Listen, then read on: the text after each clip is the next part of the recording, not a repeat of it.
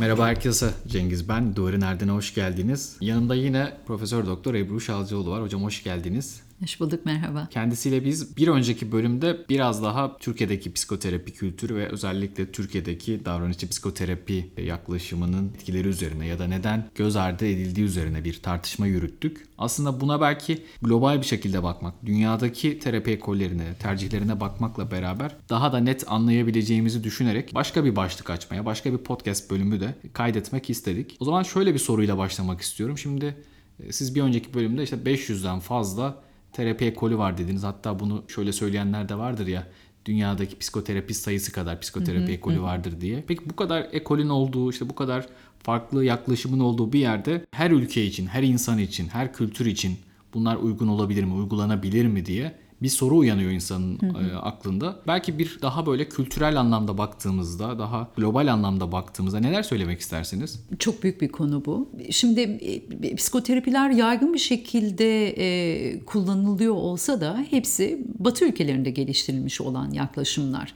Hatta e, şöyle yazılıyor, psikoterapi e, dediğin şey batılı, beyaz, heteroseksüel, e, yüksek eğitim düzeyine sahip erkeklerin imgesinde gelişen bir bir tedavi. E, dolayısıyla bu tarz e, tedavilerin farklı kültürlerde, farklı kıtalarda, farklı etnik gruplarla, e, ırklarla, hatta cinsiyetle, kadınla bile kullanımı soru işaretleri uyandırıyor. Yani biz aldığımız herhangi bir şey, batıdan ithal ettiğimiz herhangi bir şey olduğu gibi buradaki insana kullanmamız e, mümkün değil. Dolayısıyla burada bir e, mutlaka uyarlama e, meselesi oluyor.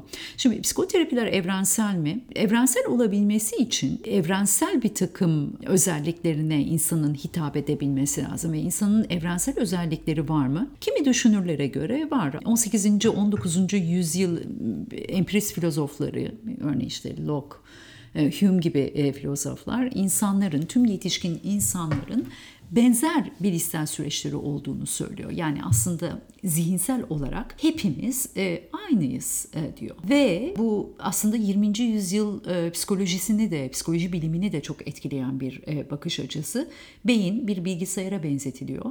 Beyin bizim donanımımız. Bunun içerisinde işte bizim bir veri işlemleme sistemimiz var. İşte bellek, dikkat, algı, e, muhakeme gibi bilişsel kapasitelerimiz var. Bu da yazılım ve buradan bir e, çıktı var. Düşünce ve davranış gibi bir çıktı var. Tabii insanların yani girdileri farklılaştığı sürece çıktıları da yani düşünce ve davranışları da farklılaşıyor ama temel yazılım aynı deniyor. Eğer temel yazılım aynıysa yani bütün bilişsel süreçler aynıysa bütün terapilerin de benzer bir şekilde etki ediyor olması gerekir. Yani her kültürde benzer şeylerin kullanılabilmesi ve bundan bir şekilde fayda sağlanması beklenir. Ama dönüp baktığımızda öyle olmadığını görüyoruz görüyoruz. Yani öncelikle bu bilişsel süreçler her e, şeyde, her kültürde, her toplumda aynı değil. Bu konuda çok ilginç araştırmalar var. Kültürler arası e, psikolojiyle ilgilenen kişilerin e, keyifle okuyabileceği makaleler. İnsanların yetiştikleri toplumda,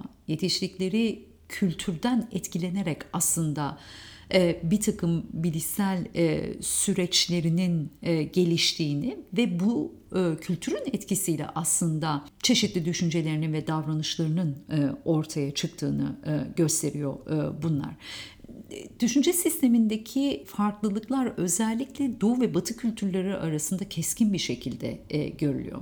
Şimdi Batı kültürüne dönüp baktığımızda Batı kültürü Yunan medeniyetinden, Helen medeniyetinden etkilenerek gelişmiş bir e, kültür. İşte nasıl bir medeniyet bu? Gücün merkezi olarak bireyi gören, bireyin toplumdan e, bağımsız e, yaşama hakkına ve kendini gerçekleştirme e, potansiyeline öngören yani bunu vurgulayan bir e, medeniyet. Bu medeniyette münazara önemli bir yeti, insani yeti olarak e, tanımlanıyor. Yani bir yandan Yunanlar savaşçı olmayı önemsiyor ama bir yandan da insanın en önemli yetisinin böyle münazara yani tartışma yetisi olduğunu söylüyor.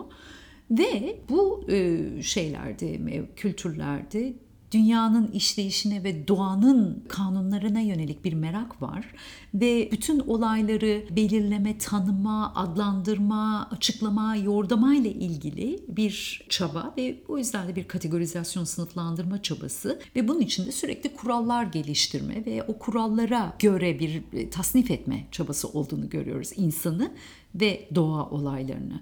Bunun akabinde şey da bunun karşısında Doğu medeniyetleri var. İşte Hint, diyebiliriz. İşte daha çok şeyi etkileyen Doğu Asya ve Güneydoğu Asya'yı etkileyen Çin medeniyetleri ve burada kültürel yapılanma daha farklı baktığınızda.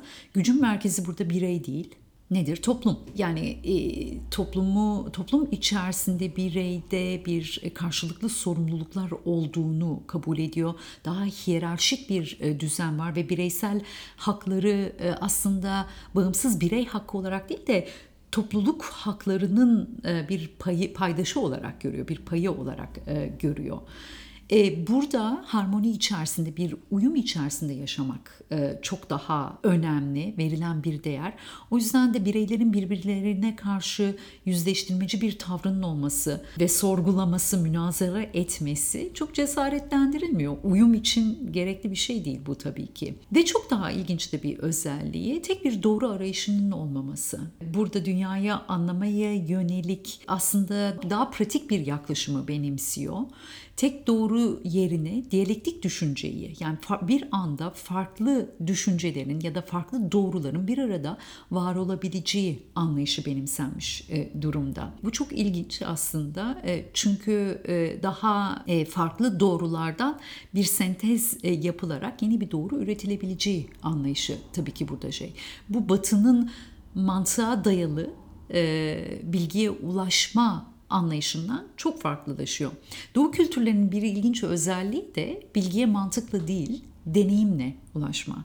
Deneyimden gelen daha kullanışlı bilgiye erişmeye çalışıyor Doğu kültürleri. Şimdi bu açıdan baktığımızda Batı ve Doğu insanı birbirinden çok farklı düşünüyor. Ee, batı Batıdaki e, insanlar analitik düşünceye, daha çözümleyici bir düşünceye sahip. Ne yapıyor? O yüzden belirli bir durumu e, da e, işte nesneyi, bireyi o durumdan bağımsız olarak değerlendiriyor. Bireyin özelliklerine dayanarak onu sınıflandırma eğilimi var. İşte mesela düşüncelerini kategorize etmeye çalışıyor. Bizim psikoterapide düşünce hataları dediğimiz, bilişsel hatalar dediğimiz mesela bir çalışma alanı buna en iyi örnek ya da psikiyatride tanılara ayırmaya çalışma. Ne yapıyor? Kategorilere bölüyor, bölüyor insanların bir takım özelliklerini ve kurallar yaratıyor. O kurallar, kurallar dahilinde insanın getirdiği sorunları değerlendirerek belirli bir kategoriye koymaya, sınıflandırmaya e, çalışıyor. Hep böyle bir kurallar tanımlama şeyi var ve mantığa dayalı bir bilgi ve çelişkiden kaçınma olduğunu görüyoruz. Yani iki yanlış ya da iki, iki düşünce aynı anda doğru olamaz gibi. Tam tersi doğulu düşünce daha bütüncül e, bir düşünce, daha holistik bir düşünce yapısı var. Burada bireye odaklanmaktansa bağlama bir yönelim var. Yani kişinin, bireyin bağlamla olan ilişkisine daha fazla önem veriyor. Olayları bu ilişkiler temelinde açıklamaya çalışıyor. Soyut mantıktan ziyade daha fazla deneyime dayalı bilgiye önem veriyor ve diyalektiğe bir alan açıyor bu bakış açıları e, yani bu daha doğrusu bu bilişsel süreçler insanların ne düşüneceğini ve nasıl tepkiler vereceğini çok önemli ölçüde etkiliyor.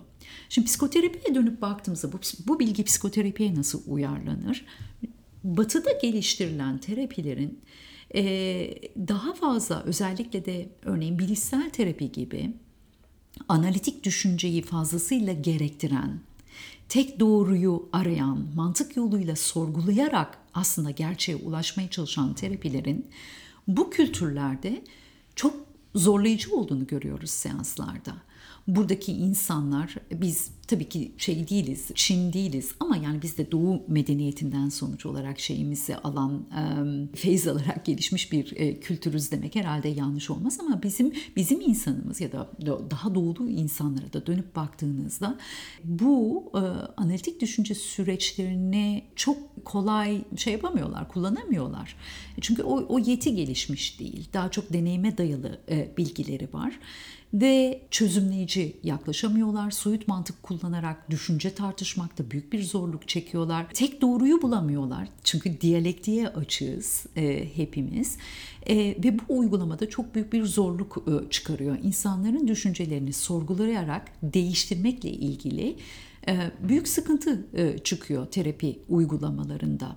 Ve e, içgörü odaklı terapiler de aslına bakarsanız bundan payını alıyor. Neden? Çünkü içgörü de e, içgörü odaklı terapiler de analitik düşünceyi e, ön plana alıyor. İnsanın o çözümleyebilmesi, çıkan bilgiyi sentezleyebilmesi yetisi çok önemli. Ama doğu insanı deneyimle bilgiye ulaşma konusunda daha becerikli olduğu için, o alandaki yetisi daha güçlü olduğu için bu terapilerde de daha büyük zorlanmalar yaşıyor. Dolayısıyla batıda geliştirilen e, tedaviler, terapiler tam olarak burada e, uygulanabilir e, terapiler olmuyor. Burada ne yapmak lazım? Ya bu psikoterapilerin daha kültüre uygun hale getirmek için bir uyarlama yapmak lazım ya da daha evrensel olan şeylere odaklanarak, insanın evrensel özelliklerini daha keşfedip bunlara odaklanarak bunlara yönelik bir takım yöntemler geliştirmek lazım gibi duruyor. Siz dinlerken hani aklıma neden bütün işte psikoterapi ekollerinin batıdan çıktığı bir yandan da geldi. Hı hı. Hani doğudan da gelenler olduğunu söylediniz aslında. Hani bir şekilde batıdaki insanlar ya da batıdaki işte e, kuramcılar, çalışanlar bir takım terapi ekollerini ya da bir takım kuramları geliştiriyorlar ve sonrasında bize işte ihraç ediyorlar ya da biz ithal ediyoruz. Peki bizim yani acaba o hani işte batıdan ne gelse iyidir, güzeldir ile ilgili belki bir kendi bir kabulümüz var ya da onlar bizim önümüze bunu koyabiliyorlar herhalde alın bu işe yarar diye. Orada nasıl bir e, yöne bakmak lazım. Yani bu iş hani hep onlardan görüyoruz. İşte psikanalitik psikoterapiler, işte dinamik hmm. psikoterapiler, bilgisayar davranışçı terapi yani belki şeyi de tartışmak yine lazım. Bizim ülkemize girdiği kadar aslında doğu medeniyetlerine kolay da giremiyorlar. Yani bizim ülkemiz e, çok da kolay kabul ediyor. Yani işe yarar anlamında bunu söylemiyorum. Yeni çıkan her şeye açığız belki de böyle bir işte bir merakımız var. Hı hı. Mesela bu podcast'a başlamadan önce de hani tartıştık. Mesela Sovyetlerde psikanaliz çok geç kendine yer buluyor. Hı hı. Yine pek çok e, terapi ekolünü buna örnek verebiliriz ama Türkiye'de pek böyle şeyler geçerli değil. E, herhalde Sovyetlerde kabul edilmemesini biraz e, birey odağıyla açıklamak herhalde mümkün olabilir diye e, speküle ediyorum şu anda.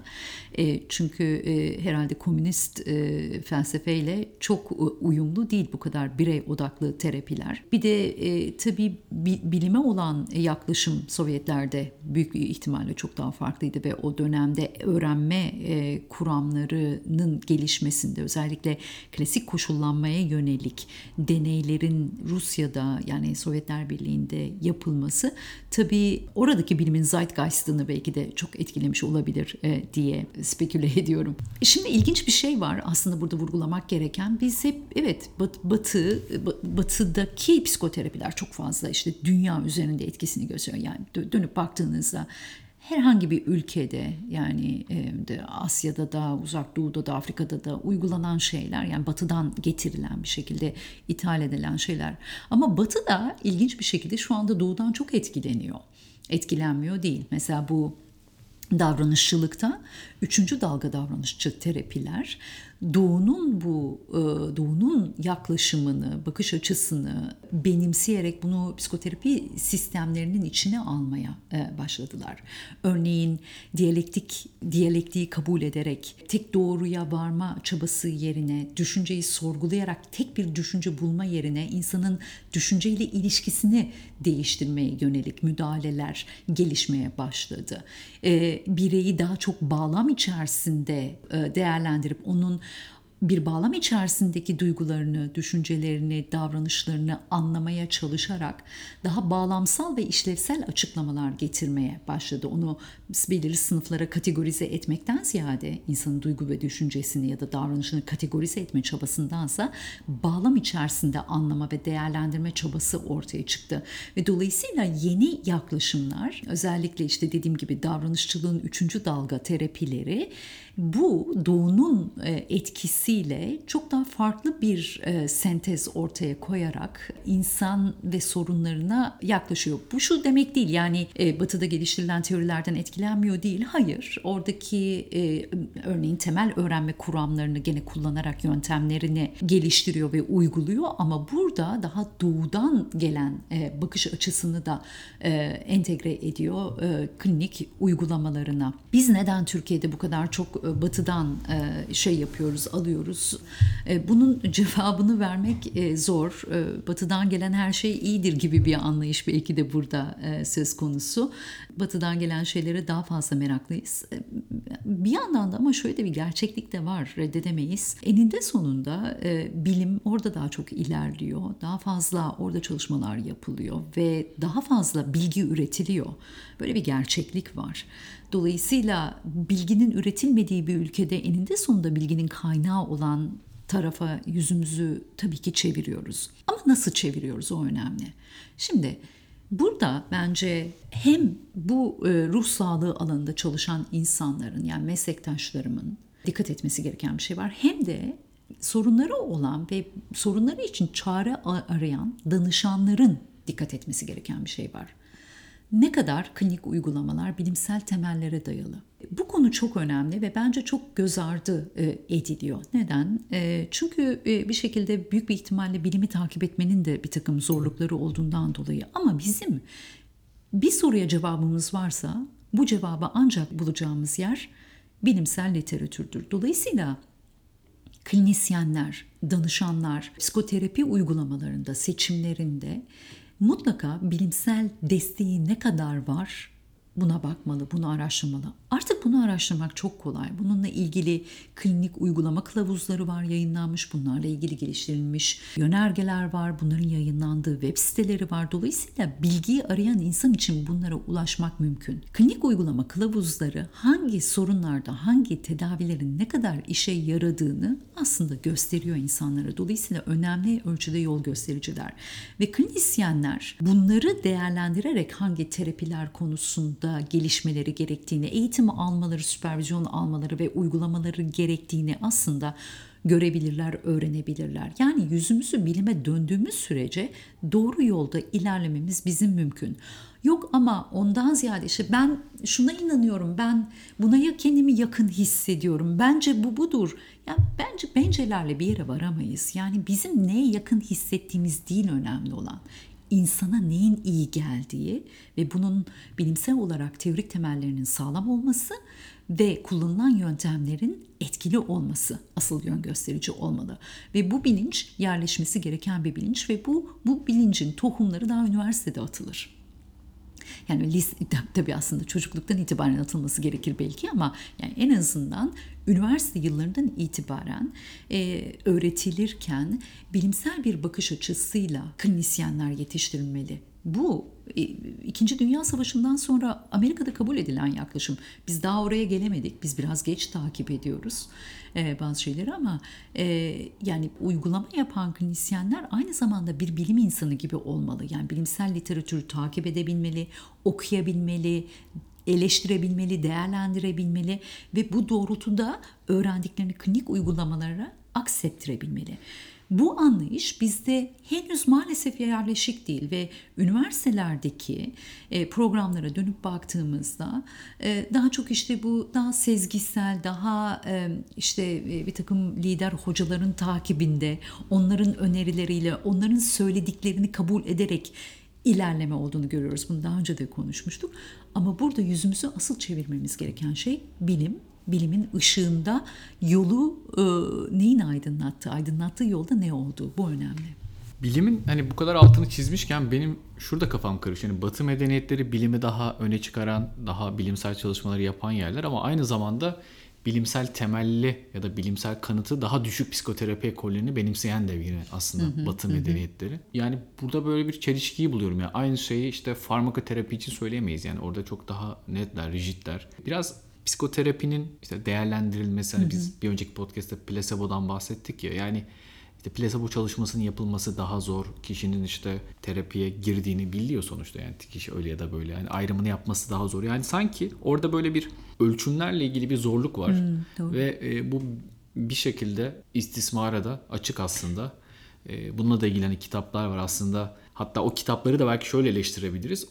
Onların işte altını çizdiği bakın burada işte insanların neyin iyi geldiği bilinmiyor, gözlemleyemiyoruz. Kimin ne yaptığını takip etmek mümkün değil dedikleri şeyler genelde bir, birkaç ekolü kastediyorlar aslında ama ister istemez hani onlarla beraber lanse edilen bir psikoterapi evreni olduğu için e, tüm hani psikoterapi e, camiası e, bu eleştirilerin muhatabı oluyor. E, yani o batının o ikircikli tutumunu anlamakta zorluk çekiyorum ben aslında. Çok haklısın, çok doğru bir e, gö- gözlem e, bu. Yani şöyle bir şey söylemek lazım. Tabii ki Batı'da hani böyle yüce Batı medeniyeti ve e, bilimi kucaklamış, benimsemiş ve her şeyi bilimsel yapıyor demek mümkün değil. E, orada da e, son derece bilime aykırı bir e, anlayışla geliştirilen pek çok e, tedavi yöntemi var. Sadece psikoterapide de değil, tıpta da var aslında. Yani e, onunla sınırlamayalım. E, ama en azından şöyle bir şey var. Yani e, uygulamaların bilimsel kanıt temeli olması gerektiğiyle ilgili bir anlayış, bu doğrultuda düzenlemeler, bununla ilgili çalışmalar, çabalar, kontrol sistemleri, en azından bununla ilgili bir isteklilik var. Bununla ilgili atılan adımlar var. Bununla ilgili kurulan kurum şeyler var, kurumlar denetleme mekanizmaları var.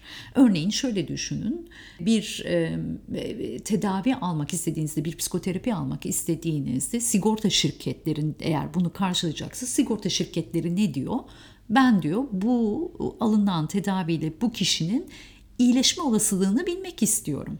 Değil mi? Şimdi böyle bir ekonomik şey getirdiği zaman, e, ne diyeyim bir kısıt getirdiği zaman e, sigorta şirketi e, o zaman ne yapmak zorunda? E, bilimsel olarak ne kadar kanıta sahip olduğunu göstermek zorunda. Yani bilimsel araştırmalar bu X sorununda bu Y tedavisinin şu kadar etkili olduğunu gösteriyor ve şu anda var olan tedaviler içerisinde en kalıcı etkiye sahip olan tedavi budur dendiğinde o zaman sigorta şirketleri ne yapıyor? Şeyi e, karşılıyor, tedaviyi karşılıyor. Öbür türlü karşılamıyor. Dolayısıyla e, ekonomik sistem de e, buna doğru, bunu, bunu destekleyen, bu bilimsel kanıt temelli uygulamayı, klinik uygulamayı destekleyen bir e, tutum kaz, e, sergilemiş oluyor. Ve İngiltere'de mesela ulusal sağlık sistemindeki psikoterapi uygulamaları e, bu bilimsel kanıt temelli e, yaklaşımı daha e, benimsemek için ve şeye kullanmak için, e, uygulamada kullanabilmek için epey güçlü bir program başlattı. Dolayısıyla e, ekonomik sebepler tabii burada bir şey, itici güç oluyor e, batıda da ama bu şeyi engellemiyor tabii ki. Herkesin kendi fikrini oluşturup o fikirle ortaya çıkmasının engellemiyor. Maalesef bizim alanımız böyle bir alan. E, herkesin istediğini söyleyebildiği, istediği şekilde söyleyebildiği ve savunabildiği bir alan. Orada görev o kişiyi dinleyen klinisyene ve danışana kalıyor. Yani bu kişiyi körü körüne inanıp takip etmektense bu kişinin söylediğinin altındaki bilimsel veriler nedir? Ona bir bakalım demek. Teori yani teori çok küçümseniyor yani. Hı hı. O nasıl bir düzenlemeye gidilebilir bilmiyorum ama gerçekten işte bir terapistin teorik anlamda kuramsal bilgisi, e, o konuyla ilgili bilgisi, işte psikopatoloji bilgisi bunlarla ilgili belki e, ciddi anlamda bir sınav yapılsa e, pek çok insanın belki hani o pratikte yaptığı sandığı şeyin aslında e, teoride öyle bir karşılığı olmadığını Olmadı. E, görme ihtimali olabilir. Bir de belki daha yine spekülatif bir konu olacak ama siz işte bencelerle olmaz dediğiniz için aklıma bu geliyor. Şimdi sizin kitabınızda da ilk Anna O vakasını belki işte psikoterapinin Hı-hı. doğduğu vaka, işte Hı-hı. psikanalizin doğuşuyla beraber aslında muhtemelen tarih öyle bir şey ki araştırsanız daha önce de çıkar psikoterapi. Kesinlikle. Hı-hı. Bu hep öyle çıkıyor yani biz hani ama birileri daha derliyor, topluyor, önümüze koyuyor. İşte yani söz uçar yazı kalır. Yazanın şeyini ilk olarak alıyoruz. Orada mesela çok ilginçtir.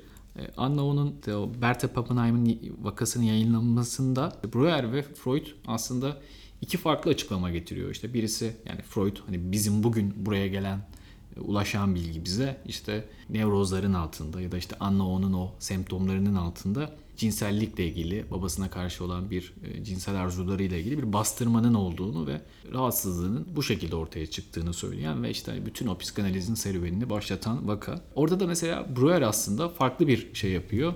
aslında Anna onun o dönemde işte stresli, yorgun, zor zamanlar geçirdiğini ve karşısına çıkan başka bir travmatik olaydan hani e, işte fiziksel olarak, ruhsal olarak çok e, enerjik olmadığı için daha fazla etkilendiği. Yani birisinde işte bir takım fantazilerin bastırılması ve bunun etkileri ötekinde bir işte travmanın, zor bir olayın tam da işte çok kendini iyi hissetmediği bir dönemde denk gelmesi gibi bir şey. Ve ispat etmesi, şey yapması çok kolay olmayan bir şey ama iki bence de bugün bir tane bence. Ee, hani e, yani bugüne gelen o bence. E, şimdi dönüp bakınca mesela davranışçılar için, bilişsel terapi için e, yani temelde böyle yine de hani e, bir kabul olmalı gibi geliyor aslında. Yani insan bir şeyi kabul edip onun üzerine yol alıyor. O ilk tuğla ne oldu mesela? Acaba şeyi düşünüyorum yani davranışçılıktaki ilk tuğla neydi? Hani sizde de belki bunlar tartışılıyordur. Şimdi ben Doğu felsefesinden hareketle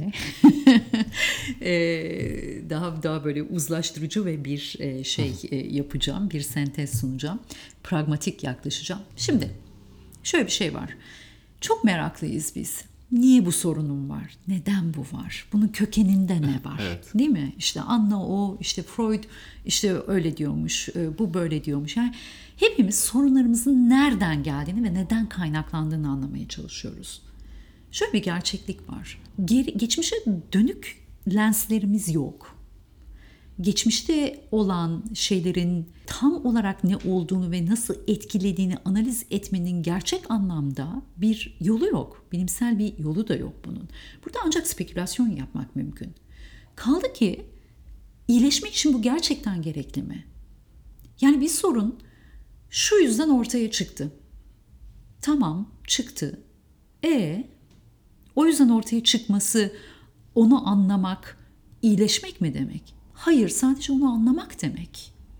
İyileşebilmek adım atmayı gerektirir. İyileşebilmek kişinin bugün geçmişten kaynaklanan o sorununun neden sürdüğünü anlaması, o sürdüren şeylere müdahale edebilmesi, farklı adımlar atması ve değişimi kucaklamasını gerektirir. Dolayısıyla biz davranışçılıktaki yaklaşımımız şu. Davranışçılık için derler ki geçmişi önemsemez. Olur mu öyle şey? Tabii ki önemser.